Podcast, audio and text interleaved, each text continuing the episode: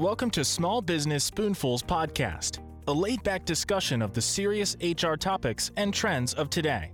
Sponsored by HelpDeskForHR.com.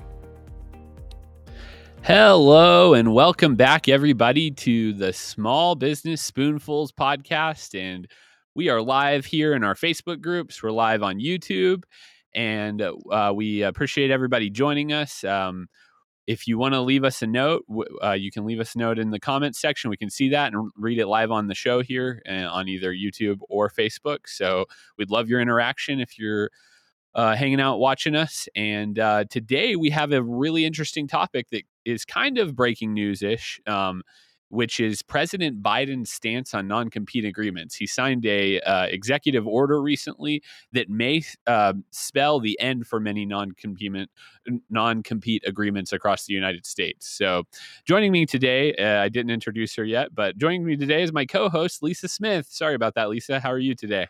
I'm good. Thanks, Mason. Yeah, this is a really good one. You know, we just did kind of a quick post when this broke uh, last week on our Facebook, and it got so many comments. You know, we just said, What do you think about this? And people were just like raining in the comments. And so this is a hot topic. And and what we want to preface this today with is we don't know anything for sure, but we do want to make employers aware of what's going on so that you can also start to watch for this. That's right. Yeah. So we uh, like like I said, nothing we say, like you said, nothing we say here is going to be cut and dry. We're just kind of filling you up to date. And if there is some kind of heavier thing that uh, comes down, we will get into this on our boss calls, our other platform, um, our membership platform. That's uh, we get real heavy into depth with things on. So yeah, we just kind of wanted to go over what the basic guidelines were. So why don't you get us started on that, Lisa? What's this all about?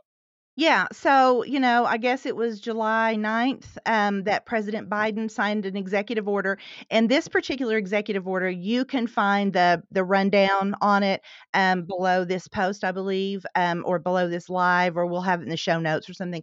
But it's found at whitehouse.gov. And so you can find that. And we also have another link that we're putting out there for you to just another article by an attorney. So you can kind of get some more guidance on the situation.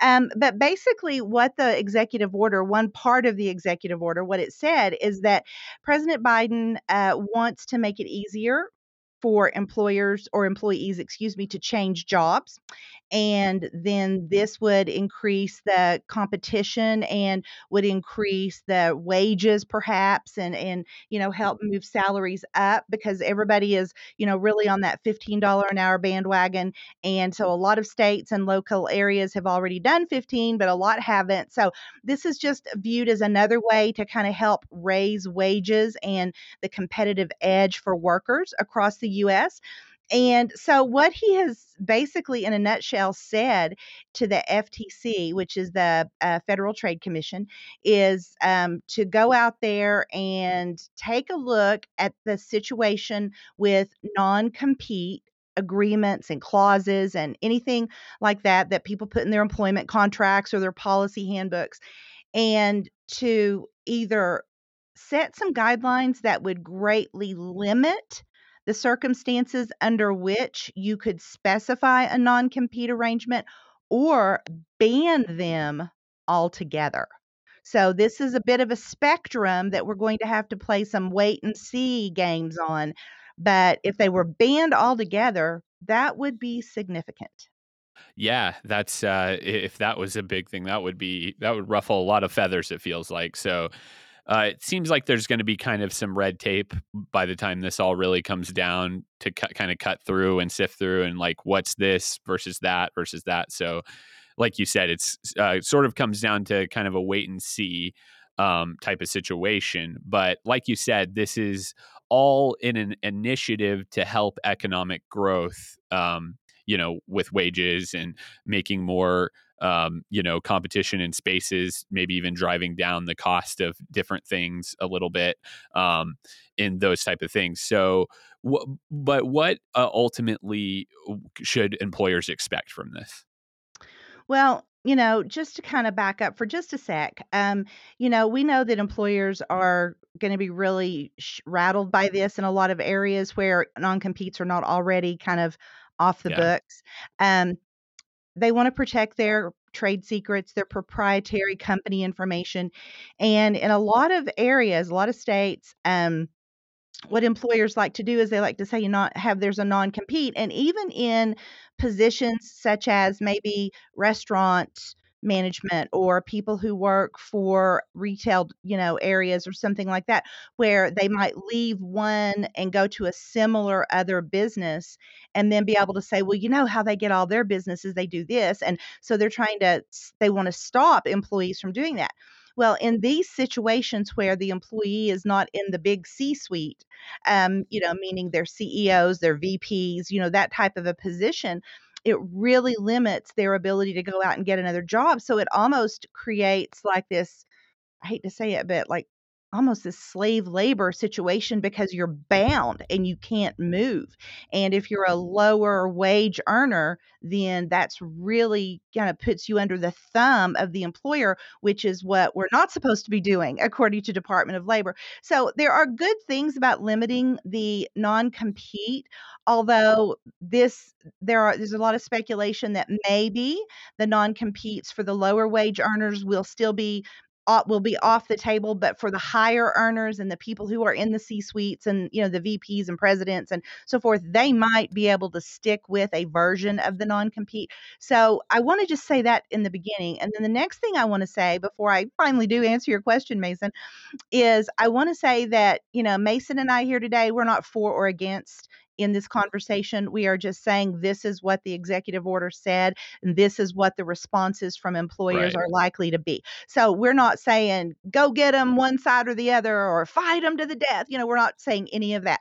We're completely neutral on the subject. Um, but what we do want you to know is what's on the table. So right. please don't mistake any enthusiasm or any expressions that we use for picking a side because we're certainly not doing that.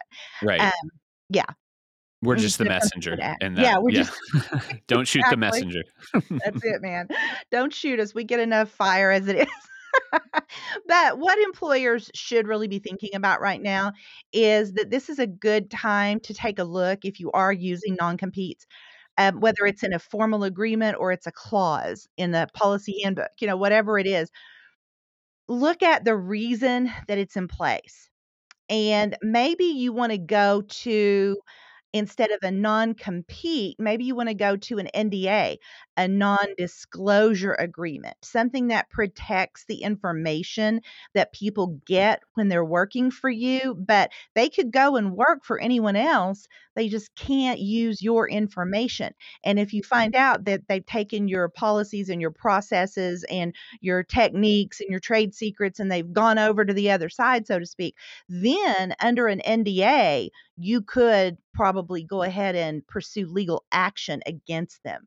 But banning them from finding a job in the industry is looking like it's becoming a hard sell to the feds and the state authorities and in a lot of states like i said you already the non competes are just off the table. You just can't use right. them. The courts bat them down. It's not a thing anymore. But in the majority of the US, it still is a thing that we're wrestling with. So that's the first thing to do is just get ahead of this and look at what you're doing. And if yeah. you're not using non competes and it's not a big deal, still think about an NDA. I mean, I love NDAs. I think they're a great idea because um, we all, in all businesses, we all have something we don't want the competitor to find out about, you right. know?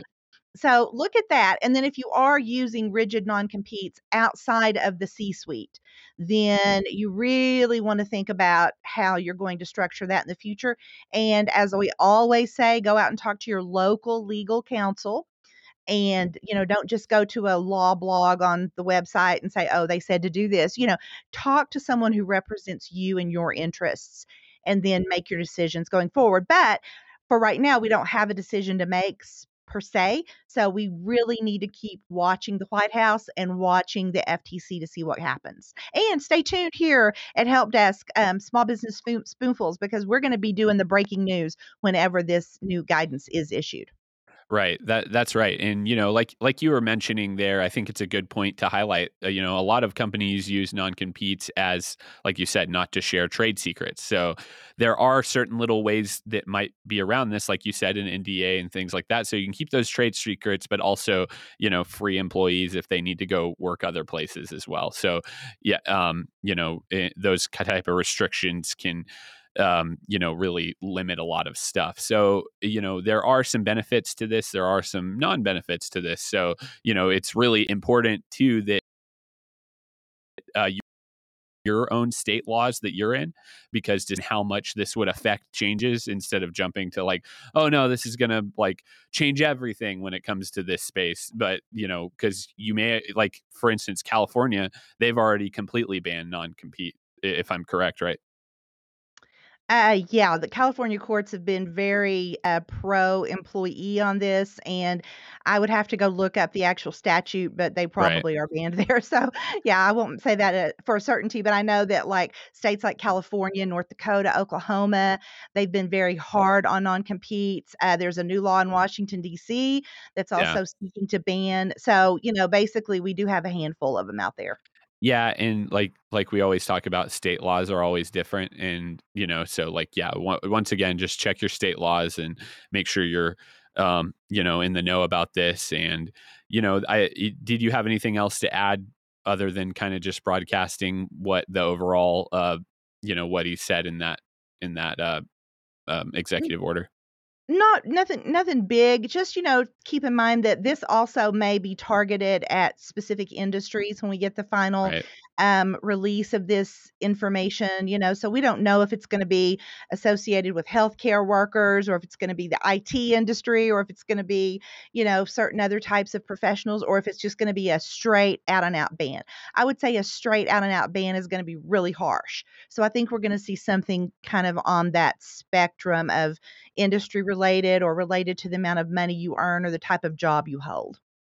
Right. So, yeah, what are what are some uh, what are some kind of tips you could give employers um, in looking out for these type of things? Yeah, basically just what I said is just look at what you're doing now, Right. look at what you're not doing now, and think about the why, you know, uh, why you are doing a non compete. What could that be handled with some other legal document and reach out to your attorney. Okay, great. Good. Nice little summarize there. Okay, well, unless you had anything else to uh, say on this topic, I think that pretty much wraps up kind of what we wanted to talk about today. You know, like I said, like Lisa mentioned, we want to always just keep an eye on with us as more information comes out about this. We will post it, uh, do lives about it, maybe even a boss call about it. You know, that could be something in the future. We're not planning anything right now, but uh, maybe even a boss call. So if you're interested in boss calls, uh, you can check out our website, helpdeskforhr.com, and see what our membership's all about and all that kind of stuff. And we actually have a boss call today. So anybody watching, you want to give us a little primer on that boss call today? Yeah, so the boss call today is an FMLA refresher course. So it's good for uh, you know companies of all sizes, but especially if you've got 50 or more, or if you're approaching that 50 mark and you're not sure what to do once you hit 50, this is a great call for you.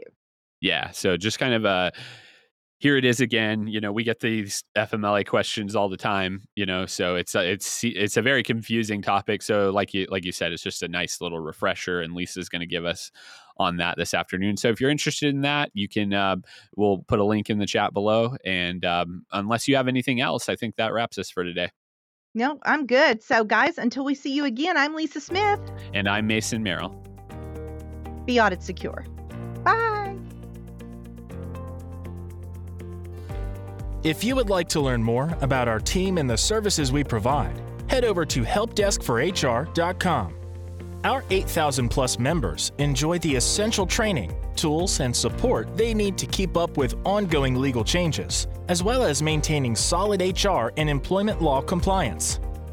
Also, don't forget to subscribe to this podcast on Apple Podcasts or Spotify. If you like what you hear, we'd love to hear from you, either by leaving us a review or you can email us at support at helpdeskforhr.com.